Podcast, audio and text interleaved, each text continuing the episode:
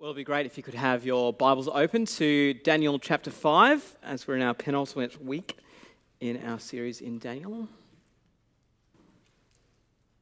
And there's an outline on the back of the news sheet if you would find that helpful to follow along with.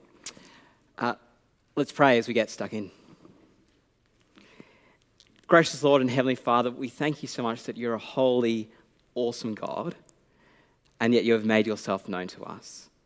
So, gracious Lord, we pray that this morning, as we look at this passage in Daniel, that you'll just do that, that you'll make yourself known to us through your word, that your spirit will be at work in our lives.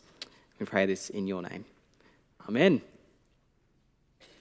Well, a few years ago, while I was living in Noosa still, my car battery became flat.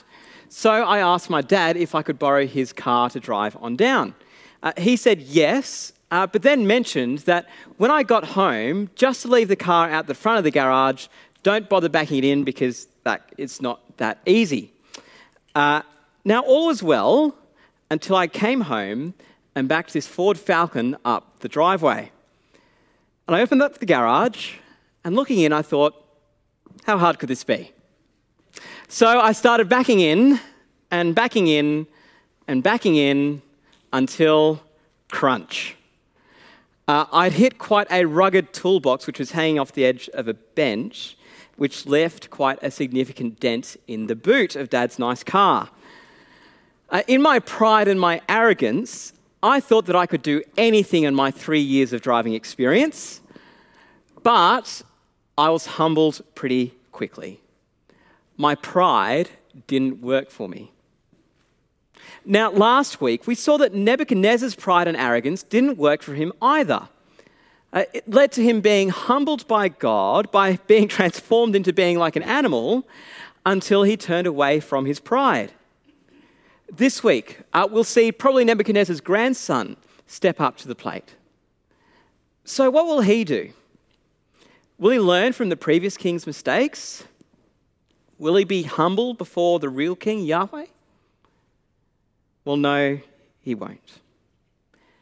And once again, we'll see that our Lord cannot be approached with pride, won't tolerate being mocked, but that it's only in humility and weakness that we can approach him. So then, in Babylon, a few things have happened.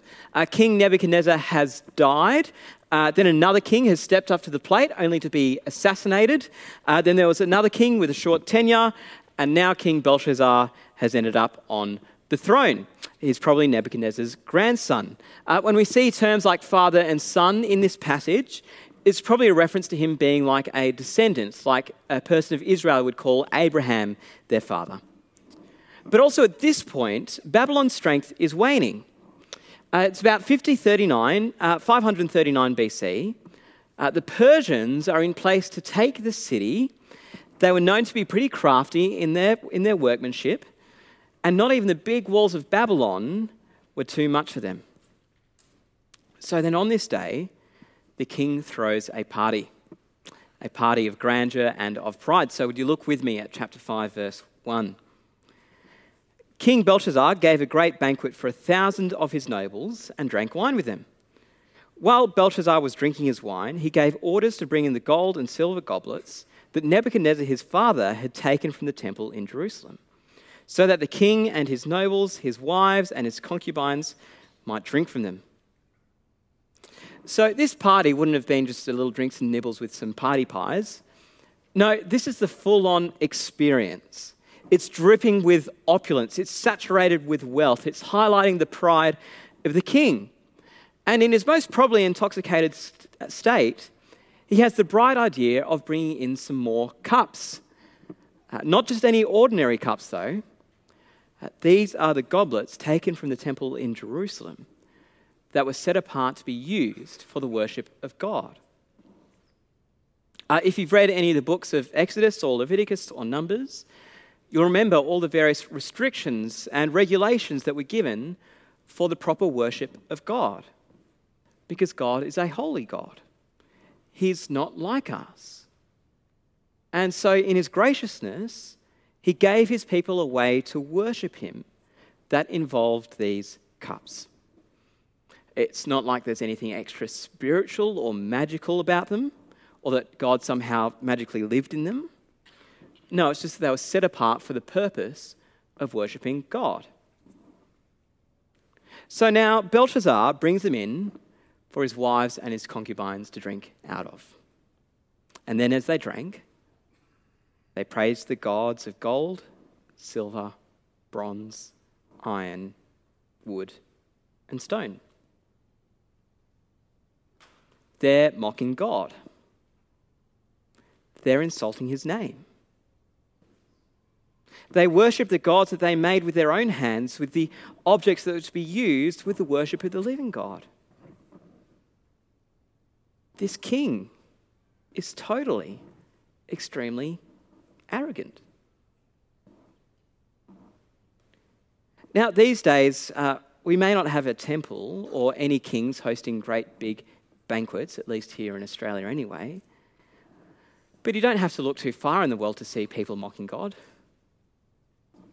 Uh, all you need to do is have a brief glance at social media. Not that I recommend doing so, but you see people referring to God as a giant sky daddy, or saying that faith is just a crutch for the weak. And believe me, that's the PG version. It gets a lot worse. We can sadly see this pride and arrogance by some people who call themselves followers of Jesus, in totally ignoring his calls to be humble, to take up their cross and follow him, but rather they live in extravagant mansions and extort the poor and thrive off the huge donations of their rich friends. It's arrogant. It's mocking the only holy God. And this is the world that we live in. So, what is God going to do about it? Well, for the case of Belshazzar, he brings him to his knees quite literally. Look with me at chapter 5, verse 5. Suddenly, the fingers of a human hand appeared and wrote on the plaster on the wall near the lampstand in the royal palace. The king watched the hand as it wrote. His face turned pale, and so he was so frightened that his legs became weak and his knees were knocking.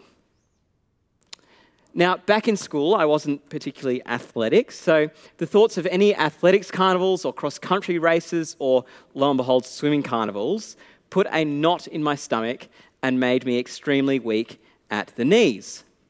Similar thing happened here as the king. As he watched the hand appear right next to the lampstand so he couldn't miss it, the colour drained from his face, and some commentators say that he wet himself.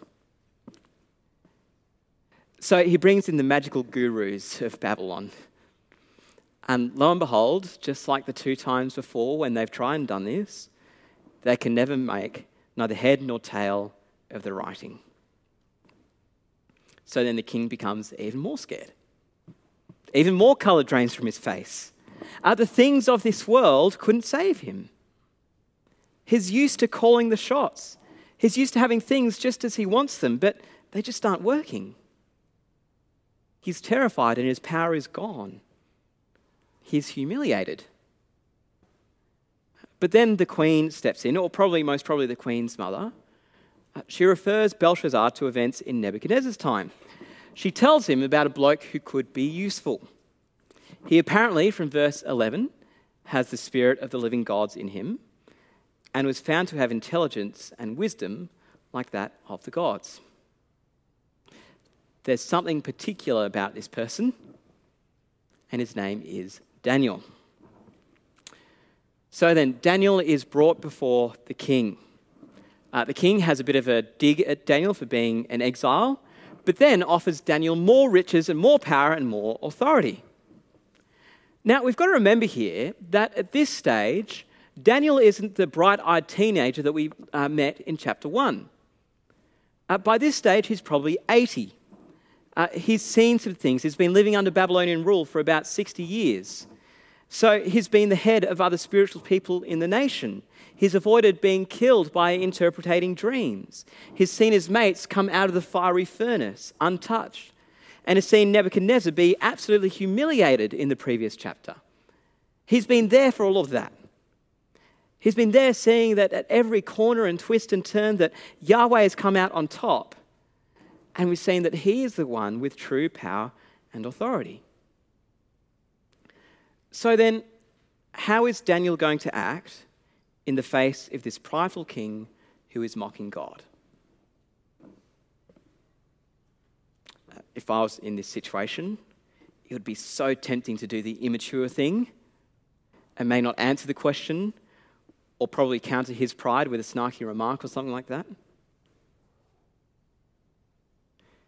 No, but thankfully, in the face of the arrogance of the world, Daniel is still humble and acts as God's servant. He acts with integrity, entrusting the character and the judgment of the Lord. So, see with me from verse 17.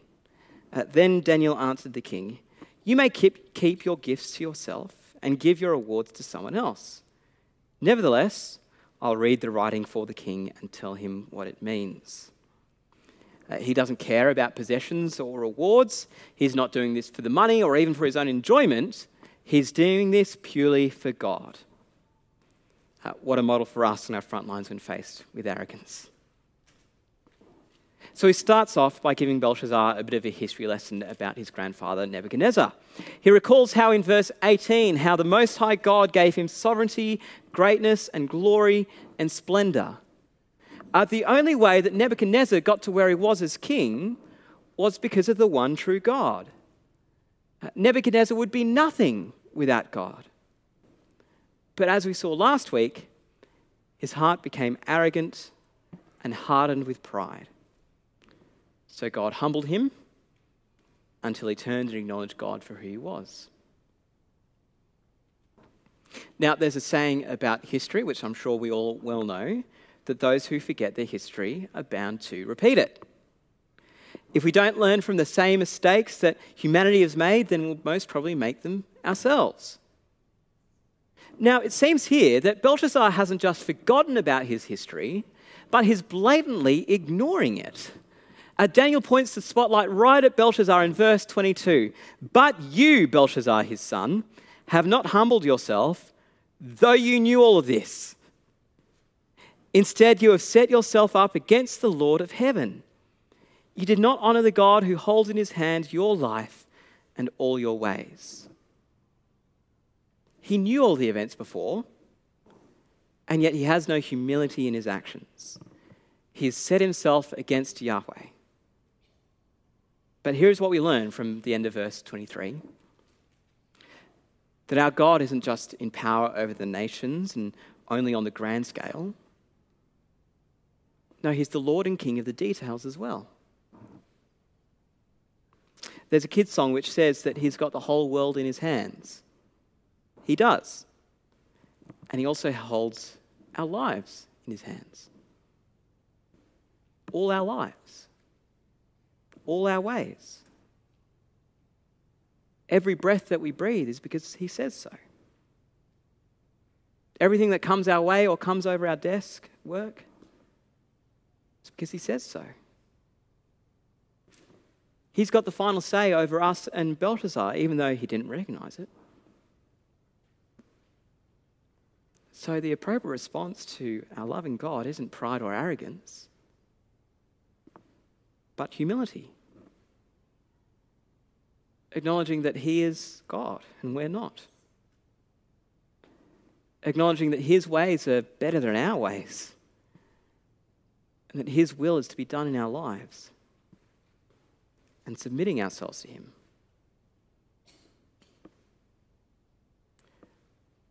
So then, what is it that has got Belshazzar so worried about? Well, this is what Daniel says from verse 25 when interpreting the words on the wall. It says, Mene, mene, tekel, parsin. So, mene, Belshazzar's days as king are numbered. God is going to bring them to an end. And not just his reign, but as we'll see shortly, his very own life is at stake here. Notice it's written twice for him to pay attention. Uh, tekel, Belshazzar is a lightweight. He's been put on the scales and has been found wanting. he's really just a bit of a disappointment. No substance. Then Peres, your kingdom is divided and given to the Medes and the Persians. The house of cards is about to come crashing down. The timer is about to reach zero. Belshazzar, it's all over for you, buddy. Uh, Daniel doesn't sugarcoat it. He doesn't put a positive spin on things to make it sound better or more digestible. No, he just tells the truth of what God is going to do and how God is going to bring judgment on Belshazzar and Babylon. So then, how does Belshazzar respond? Well, there's no real response recorded, is there? Other than giving Daniel uh, all the riches and placing him in great authority. Uh, the humble Daniel was exalted and lifted up. But then, if you glance down at verse 30, that very night, Belshazzar, king of the Babylonians, was slain. And Darius the Mede took over the kingdom at the age of 62. It's always like a footnote, isn't it? Judgment was swift. The arrogant one was humbled. Babylon was defeated, just as prophesied about in Isaiah and Jeremiah. And in just a few years' time, the exiles are going to be sent home to rebuild the land. See, arrogance and pride before God just won't work. Sometimes you may hear people in the world say things like, uh, Who is God to say what I can and can't do? He's just a bit of a big cosmic spoil sport. Or things like, I don't need anybody else to tell me how to rule my life. I just need to reach my full potential. Uh, and the heart of this is pride. It's me, me, me, me. See, ignorance of God and ignorance of his authority is like a toddler ignoring their parent who provides for their every need. It's like telling God that we don't need him when in fact we actually do need him. And if you haven't noticed it yet, well, we're all like this at times in our lives, aren't we? I know that I am. Thinking that I can do this life in my own strength, uh, thinking that I can be perfect uh, when in fact I'm not and I can't be, thinking that I'm so much better than other people. Pride and arrogance rears its ugly head far too often. It may not be as blatantly obvious as Belshazzar, but it's just as real. And this deserves punishment. It's what I deserve. It's what all of humanity deserves, just like Belshazzar. But God, in his utter love and compassion and graciousness, has made a way not for us to only just avoid judgment, but to be brought back into relationship with Him. All we can do is approach Him with humility, ask for forgiveness when we've acted pridefully, and commit to living for Him. And because of Jesus, who took on the nature of a servant, who became nothing who in complete humility went to the cross to take our punishment, all will be forgiven. And then there will come a day when those who have exalted themselves against God, when those who have hardened their hearts in pride, those who have mocked God and mocked those who follow Him, who haven't repented, they will be judged they will be brought to justice. But until that day, we can live in quiet humility, in hope, in confidence, knowing that God holds us in his hand. knowing that if the world mocks God or mocks us for following God, we don't have to retaliate, but rather just turn the other cheek. Knowing that God is the one who holds all the days of our lives in his hand and that he'll have the final say and that he rules, even over the most godless of front lines. Jesus once told a story about two men who went up to the temple to pray.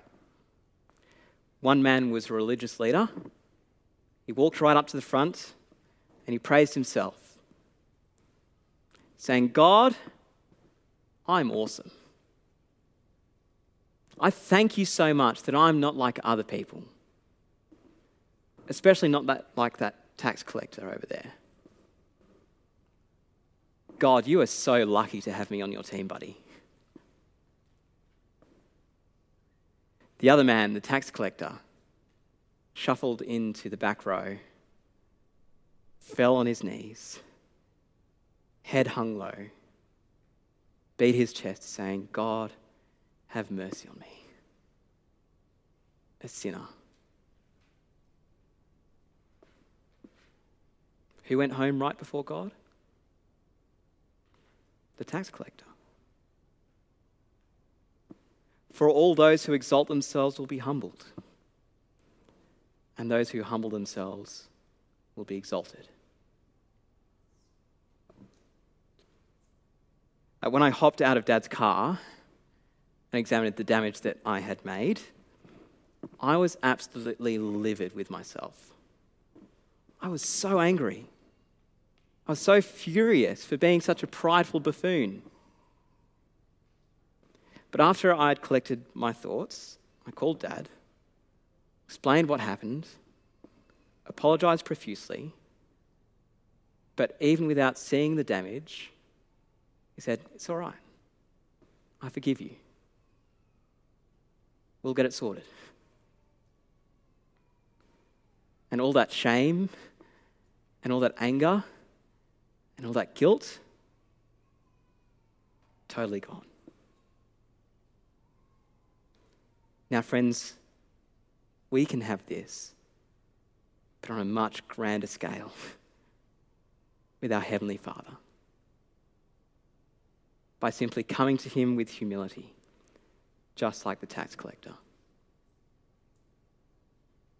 If you haven't yet done that, today is a great day to do so.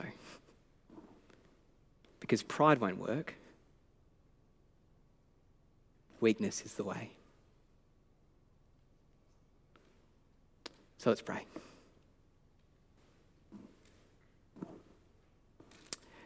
Our gracious Lord and Heavenly Father, how we thank you so much that you are compassionate, that you are loving, that you are gracious, and that you are a holy, awesome God. Lord, help us not to have pride, but to have humility. Lord, help us in our weakness to look to you. Help us to be content with what you have given us. Help us to serve you and you alone. And Lord, may we conduct ourselves so well on our front lines that your glory shines forth in us. And we ask this in your name. Amen.